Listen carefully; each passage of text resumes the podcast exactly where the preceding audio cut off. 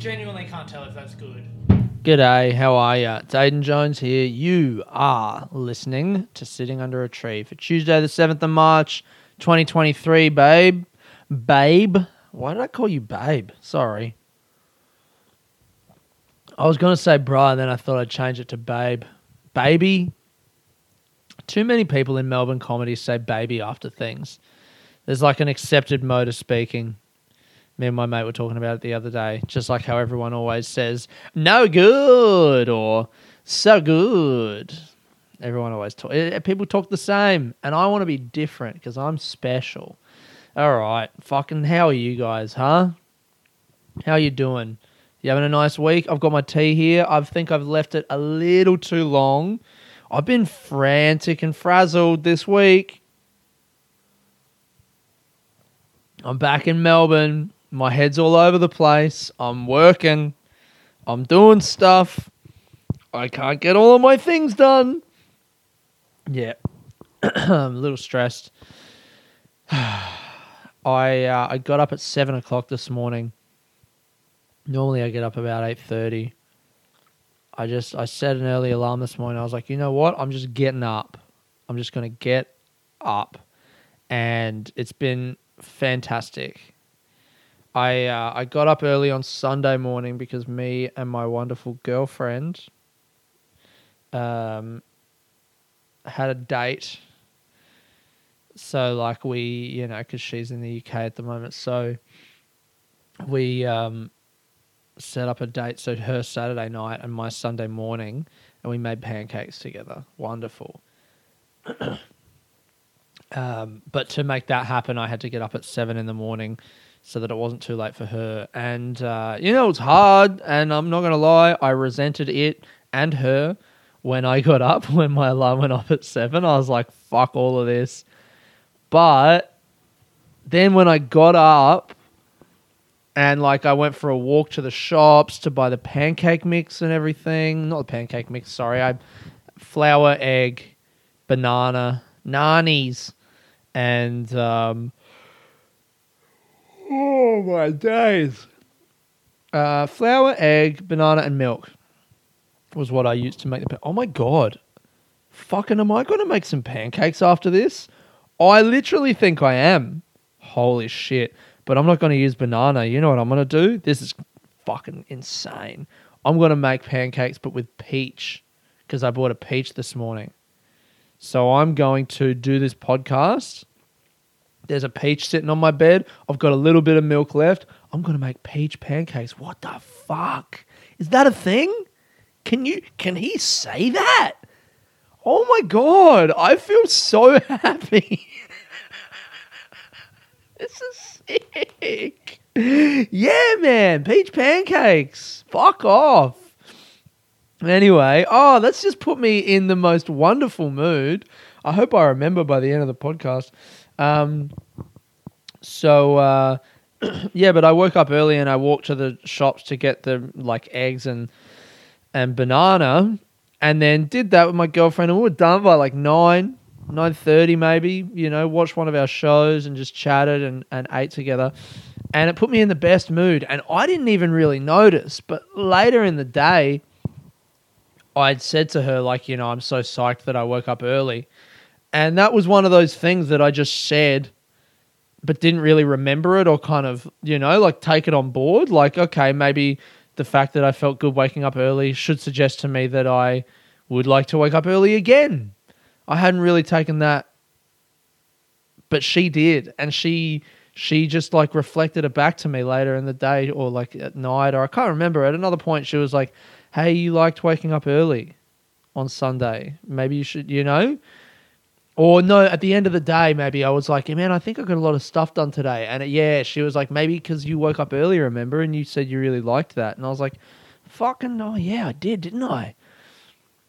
And so yesterday, Monday, had a pretty good.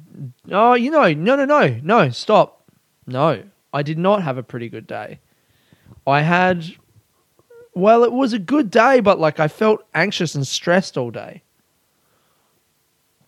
You know what? I don't want to go too into like my personal shit, but I realized the reason that I was stressed is because my girlfriend and I had a nice conversation about our relationship. It was very positive, and then I left that conversation with a kind of like confirmation that you know we're committed to each other and and there's future there and all that kind of stuff, and that's terrifying.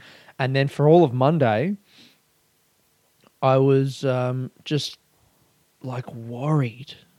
I was just stressed and worried, thinking about the future, thinking about how I have no control over it, about how there are all these things that might happen, you know, that like could affect the, you know, like the fucking adoption stuff, moving to the UK, not getting a job, the comedy industry out there, all of this stuff that could affect my future. And then I'm just like ruminating on that stuff and just over and over in my head and every angle that I examine it from, trying to be like, what would happen in this situation? What would I do here? What would this, what would this person think? What would I do with blah, blah, blah, blah, blah? And I could feel this anxiety in my chest just sitting there all day while I was doing my day job work. And I noticed, and I guess I didn't even connect these two things, but I noticed that I was going really slow at work. I woke up early and got out there early, and that was good. But yeah, I was just going real slow, which was kind of frustrating again. and it took me until I got home and like the first person that I had a proper conversation with all day, which was one of my housemates. And I went to just be like, yeah, I'm feeling really stressed. And as soon as I went to say it, I was like, oh, maybe the reason that I feel so stressed right now is because I had that nice conversation with my girlfriend last night, and we've just like reaffirmed that there's like you know the future for us. We're going forward. We're doing that, and that's so scary to me because in doing that, I'm kind of giving up some form of control over my life, or um, like you know, like some measure of like to do that is to go into the unknown, and that's really scary because like we don't know how our life is going to be or if it's going to work or whatever, all of that stuff. And that's so scary.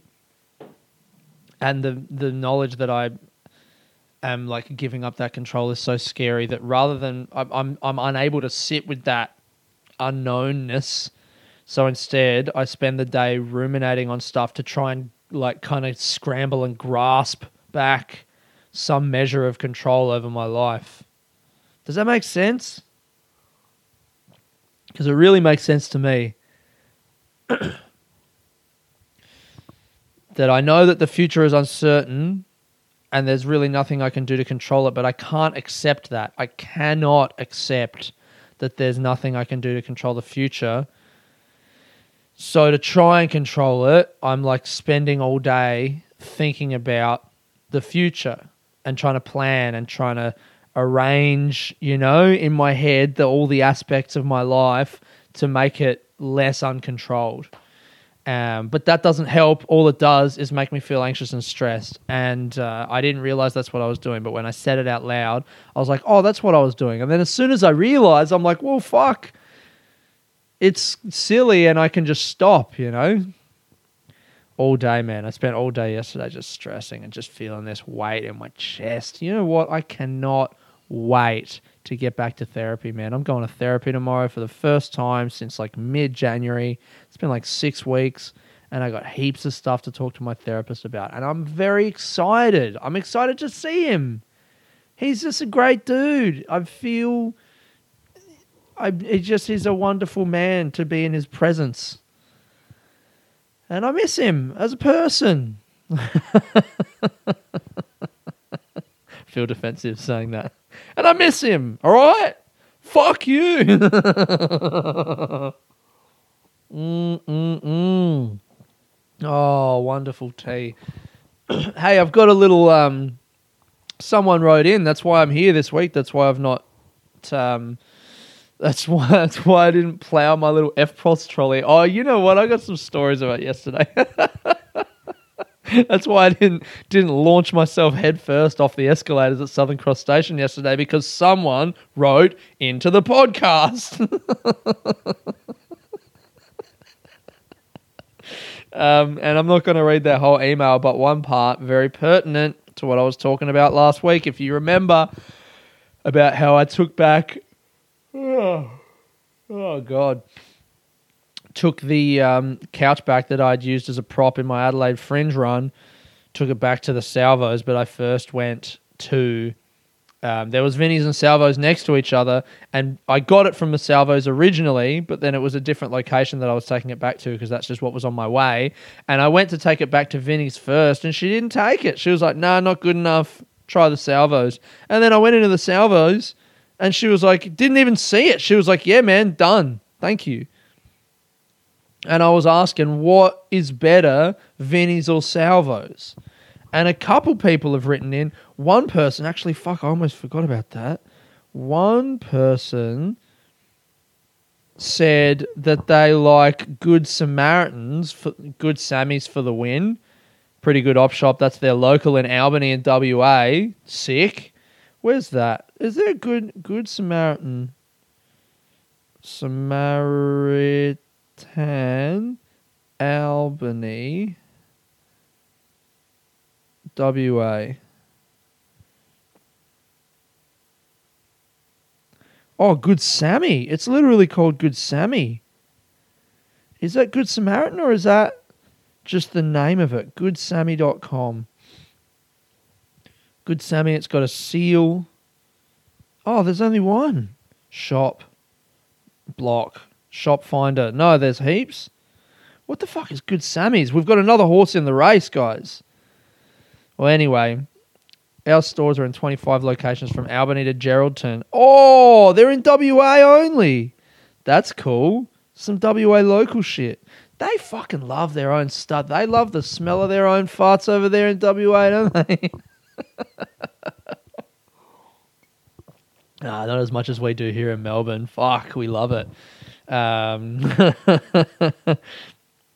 someone was saying to me yesterday for a joke, another comedian was going like, what would you say when you go to a house that's not like that's for sale or whatever that you go and like look in the house before you buy it? Because she called it a home open and i called it an open house. But apparently in wa they call it a home open. And that's just one of the many ways that western australian culture really differs fundamentally from us out east anyway so uh, yeah, they got their own shit out there. Good Sammy. Well, fucking good on you. Looks good. I'm not talking about that because I don't know shit about it. Why am I attacking the person who wrote in? Thank you for writing in, person, and telling me that Good Sammy's is the best one, they reckon. This other person here wrote in and said they spelled reckon wrong. You spelled reckon wrong, mate. You spelled reckon W R E C K O N. You fucking stupid moron. How can I trust your opinion on op shops if you're spelling words that don't exist? Is that even a word? Wareckon. Wareckon. Reckon Draken. What? Someone who takes pure pleasure in destroying a party for personal gain. All right, whatever. That's just some fucking Urban Dictionary bullshit. It's not a word. It's not a word, mate. So you fucking absolutely embarrassed yourself there. But they reckon, I reckon you're right. Vinnies are a bit shitty, feeling above the other op shops. Salvos is the king with cheaper prices, weekly deals based on colours of tags, and more selection. Not even a real debate, honestly, as it's not even a competition. You're absolutely right. You are right. Despite your your insane spelling, why am I so stuck on that feeling of superiority? Despite that, you're absolutely right. I used to work at Salvos. I don't know if I've told these before, but I worked at the Salvos for like three months when I was 20 um, because I was, uh, it was actually one of the first bits that I ever used to do on stage. It wasn't really a bit, it wasn't any good, but I just used to scream about this. I um, was in Adelaide and I could not get a job. And it probably had something to do with the fact that I dyed the fringe and only the fringe of my hair blonde. And I just looked like a piece of shit. And used to dress like a lunatic and probably reeked of alcohol and cigarettes, whatever.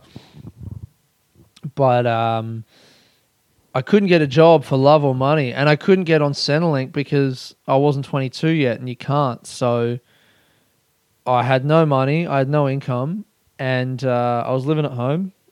I'd moved out for a bit, but I was back at home. And uh, so I got a job at the Salvos going in unpaid volunteer work for a couple days a week. And uh, I, I got the job with the idea that I'll be able to get a reference from them. That was the whole reason I went and volunteered there so I could get a reference. And I don't really remember the work much. We used to change those tags over. That all the clothes have different colored tags, and then every week certain colors are on special and whatever. I actually don't remember doing really any work at all while I was there. Maybe I stood behind the cash register and took a few sales, but like I was pretty fucking useless.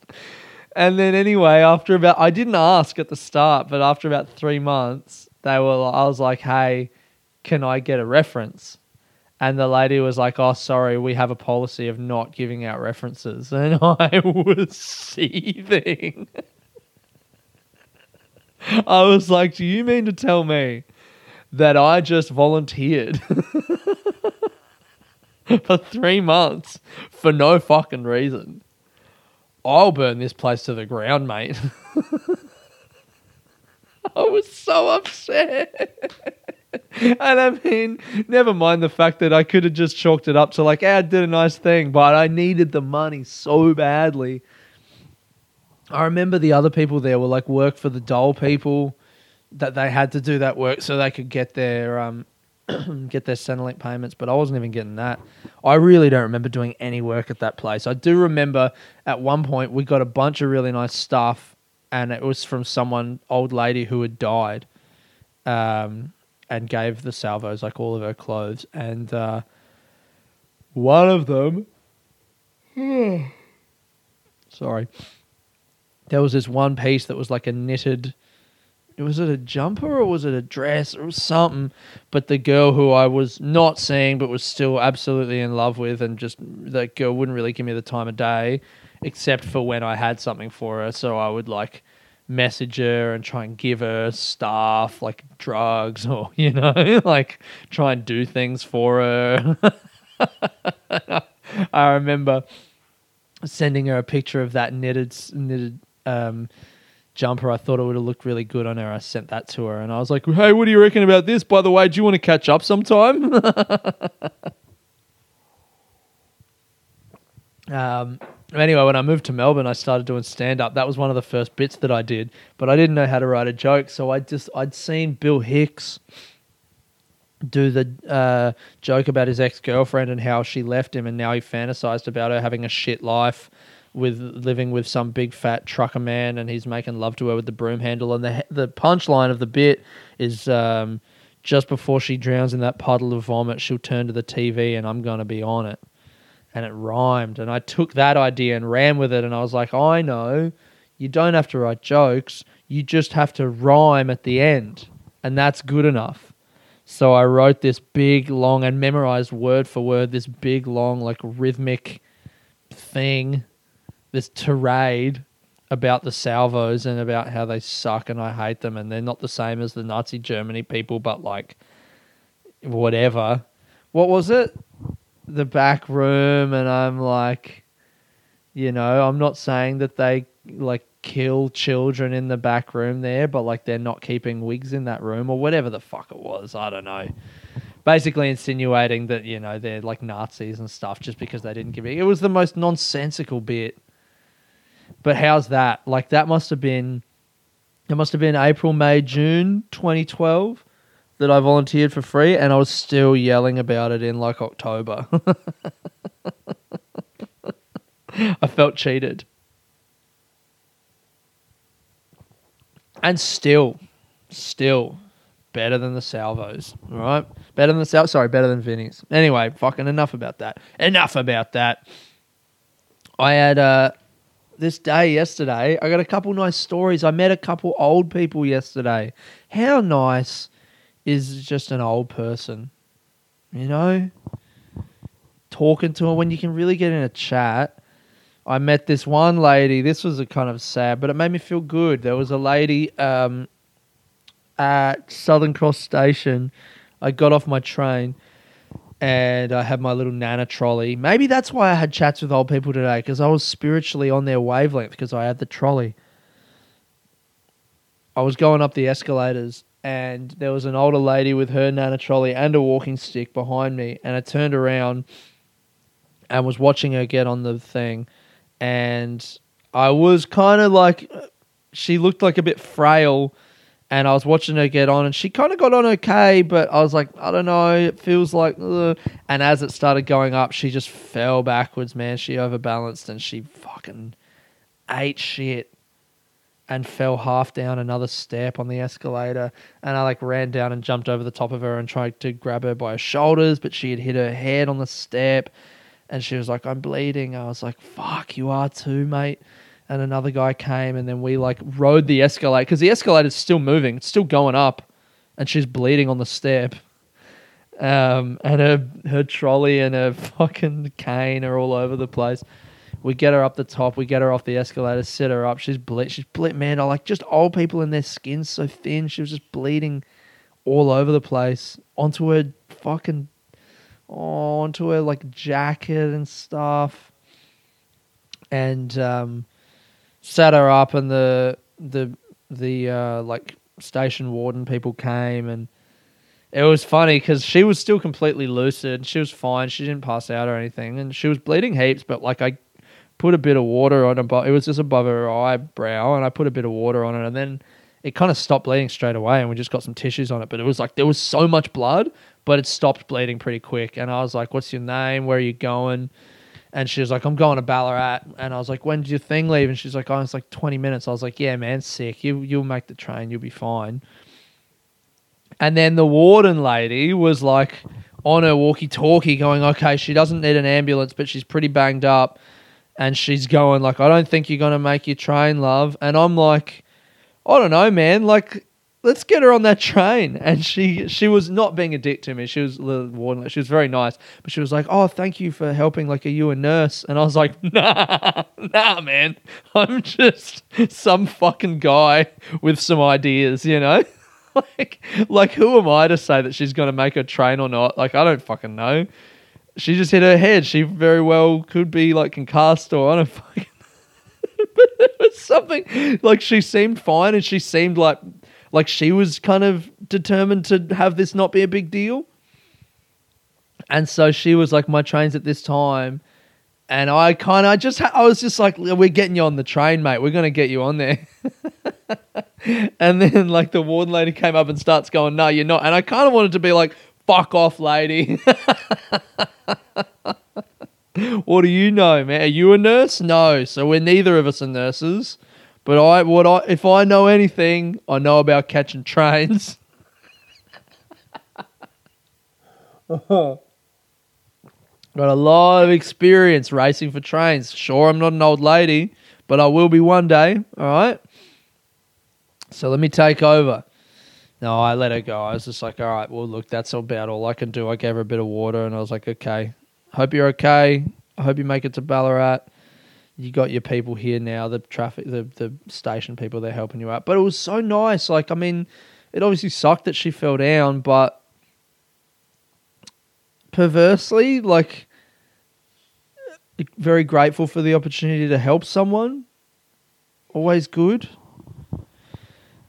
And um, you know, my girlfriend's a doctor, and I was like, man, I can I can kind of understand why you could really get into doing this all the time, you know? Like if you have a set of skills that you can help someone. Like I remember when I got that palm spike in my leg a few years ago when I was working as a gardener and how grateful I was to the medical staff for like looking after me and getting it out and doing all of that and making sure that I was okay. It's the coolest thing to have a set of skills that can really help someone in a moment when they're very vulnerable. And I don't have any skills, but I was just the closest person to her when she fell down and helping her up and giving her a bit of water and like washing her blood away a little bit. It was like the best. It was the best thing that happened to me all day yesterday. It made me feel really good. I was sad. Like I didn't. Do you know what I mean? Like I want to separate those two things. Obviously, I wish she never felt down. She never fell down. But like when she did, and I got to help her, I was like, man, I feel like. And then the lady, the the station lady, was like, oh, you gave us some water. She's like, you're a good man. She said, you're a good man. It's fu- It's really feels good, you know. And I was just worrying about all this stuff and the stress and everything, like worrying about the future. Like before she fell, that's where my mind was at. I was just thinking about the future and, you know, am I a loser for like doing comedy and thinking, am I selfish for like picking this career and pursuing it? And, you know, now I'm in a relationship and it's like, I, I need to get a job and hold up my end of the bargain financially. And am I being selfish by still trying to pursue this thing that's never really been able to pay my rent? And just getting down on myself and whatever and worrying about all of that.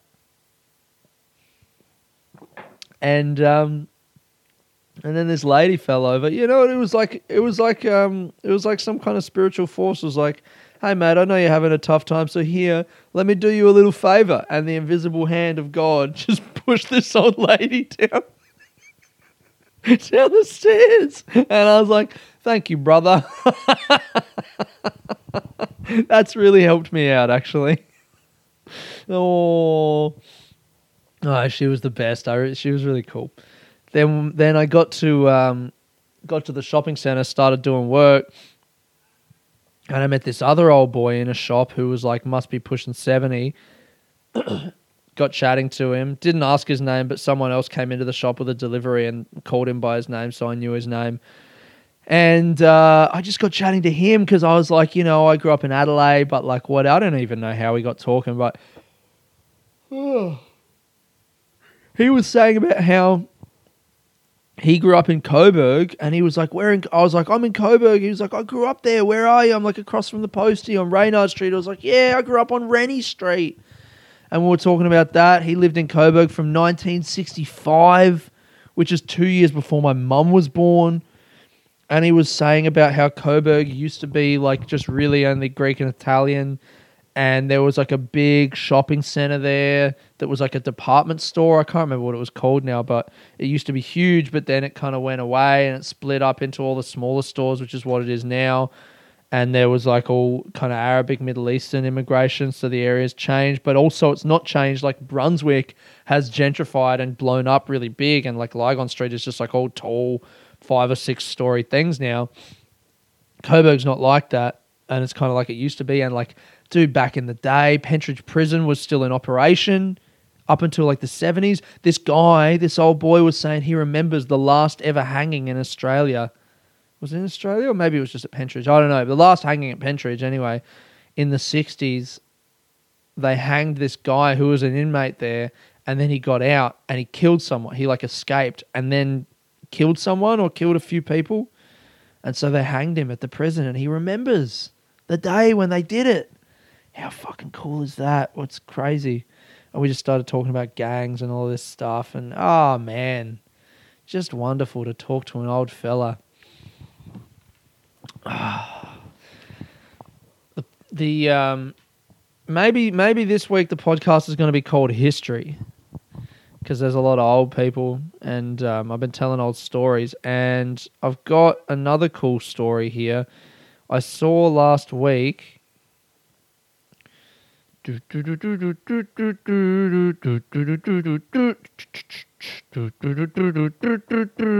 Where's my fucking picture? I took a picture of here it is. When I moved to Melbourne in 2012, I uh, stayed in this backpackers hostel for two months called Melbourne Connection Backpackers. It was on the corner of Little Bourke and King and I stayed there for two months until a couple of my friends had a room open up in their share house, and I moved in there in a, in North Richmond. But that that backpackers was just like so dirty. I went there because it was the cheapest one available. It was twenty bucks a night. I just went on Hostel World and typed in backpackers or like Melbourne, and then went straight to the cheapest one on the list and booked a week there because that was all the money that I had and oh, I remember so much about it. I remember this one guy, I can't remember his name, but he was like a skinny looking dude and he had a broken leg. And he reckons he had a broken leg because he was in his shed and like his motorbike fell on his leg and crushed it. But I reckon he had a broken leg because he had some kind of drug debts or something. He was just a real druggy dude. There was like another guy. They used to smoke meth. Um, and then there was like a red-headed dude who was there, and there was a guy called English Aaron who stayed in my room. I remember him once going, um, because I loved him. Oh, sorry, wait, my fucking god damn it, my laptop's not plugged in. Get plugged in there, mate. Here we go. Um, I remember him um, saying about he was leaving to go up north to go traveling, and uh, we had lived in the same room together. And I just, I don't know, I just liked him. I felt like we were kind of fast friends. He was a very friendly dude, um, and he just everyone seemed to like him. He was always up for a drink. And uh, when he left, I remember being like, "Oh man, like you're gonna come back though, right?" Like I just didn't want to say goodbye to him. I just wasn't ready to say goodbye because it's hard to say goodbye. So I was like, You're going to be back though, right? And he just went, Never. and he kind of laughed as he said it. It was like, Never. Because, like, you know, obviously you're going to come back to Melbourne, but also maybe I'm never going to see you again. It was kind of how I took it to be. It was just like, Yeah, man. Like, I'll be back, I'll be around, whatever, but like, probably this is the last time I'm ever going to see you and you know we had been close for that brief moment for like a couple months or a month or whatever it was that we lived in the same room and that was cool but i literally have i've never seen him again. Why would i? There was another dude there whose name was also aaron who was like hard up. I think he didn't have the money to stay in the hostel every night so some nights he would sleep on the streets. I remember doing a joke in my show one year when I told a bunch of stories from that time. I said we had two Aarons. We had English Aaron, who was English, and Aaron, who was homeless, but you can't call someone homeless Aaron, so we just called him Aaron.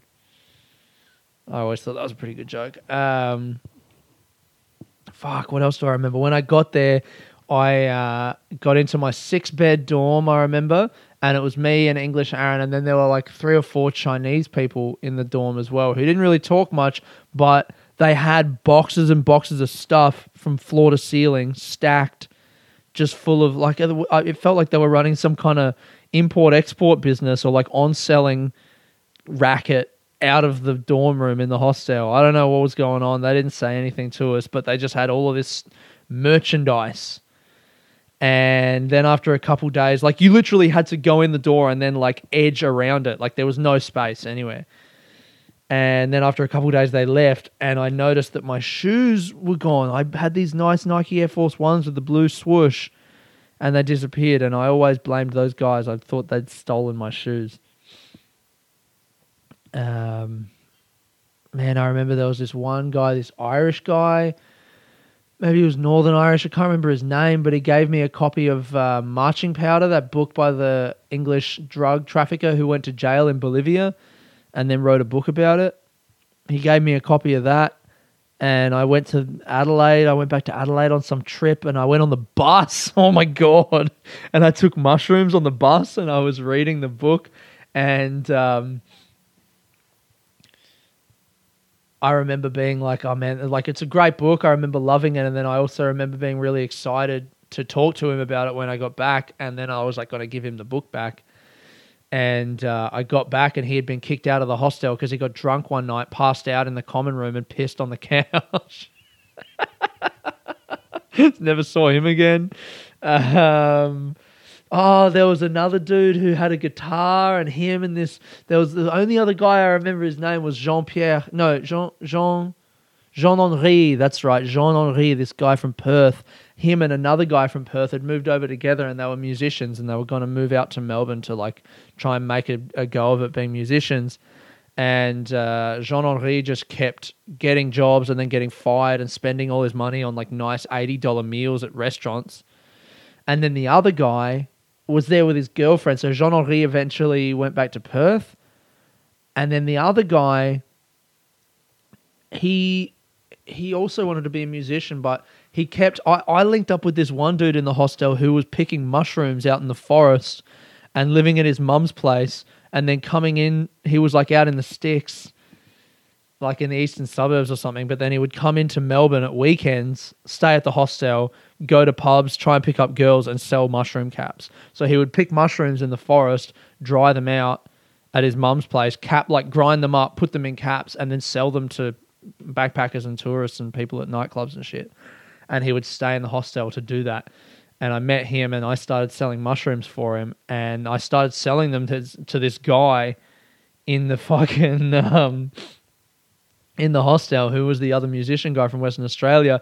And it got to the point where he was him and his girlfriend were just like taking mushrooms and other drugs and smoking weed all the time and he ran out of money so, and he so he sold his guitar to cash converters but the biggest kick in the teeth for this dude was that he um he sold that's right he sold his guitar and he sold his laptop but he didn't have a driver's license, so he couldn't go to cash converters because you need ID to sell shit. So he got me, because I had my ID, he got me to sell his stuff for him and paid me money to sell his stuff so that he could get money to buy mushroom caps, which I was also selling him.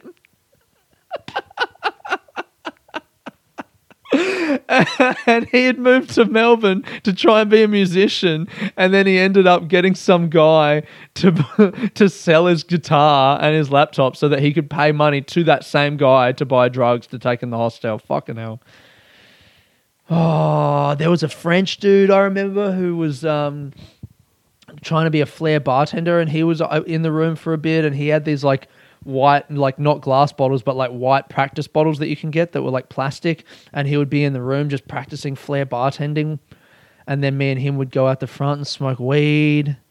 All of these people, fuck. There was this, there was this uh, black British chick who was there who, like, I don't know why she was staying in a hostel. I guess she was young. She was probably like 21, 22 or something.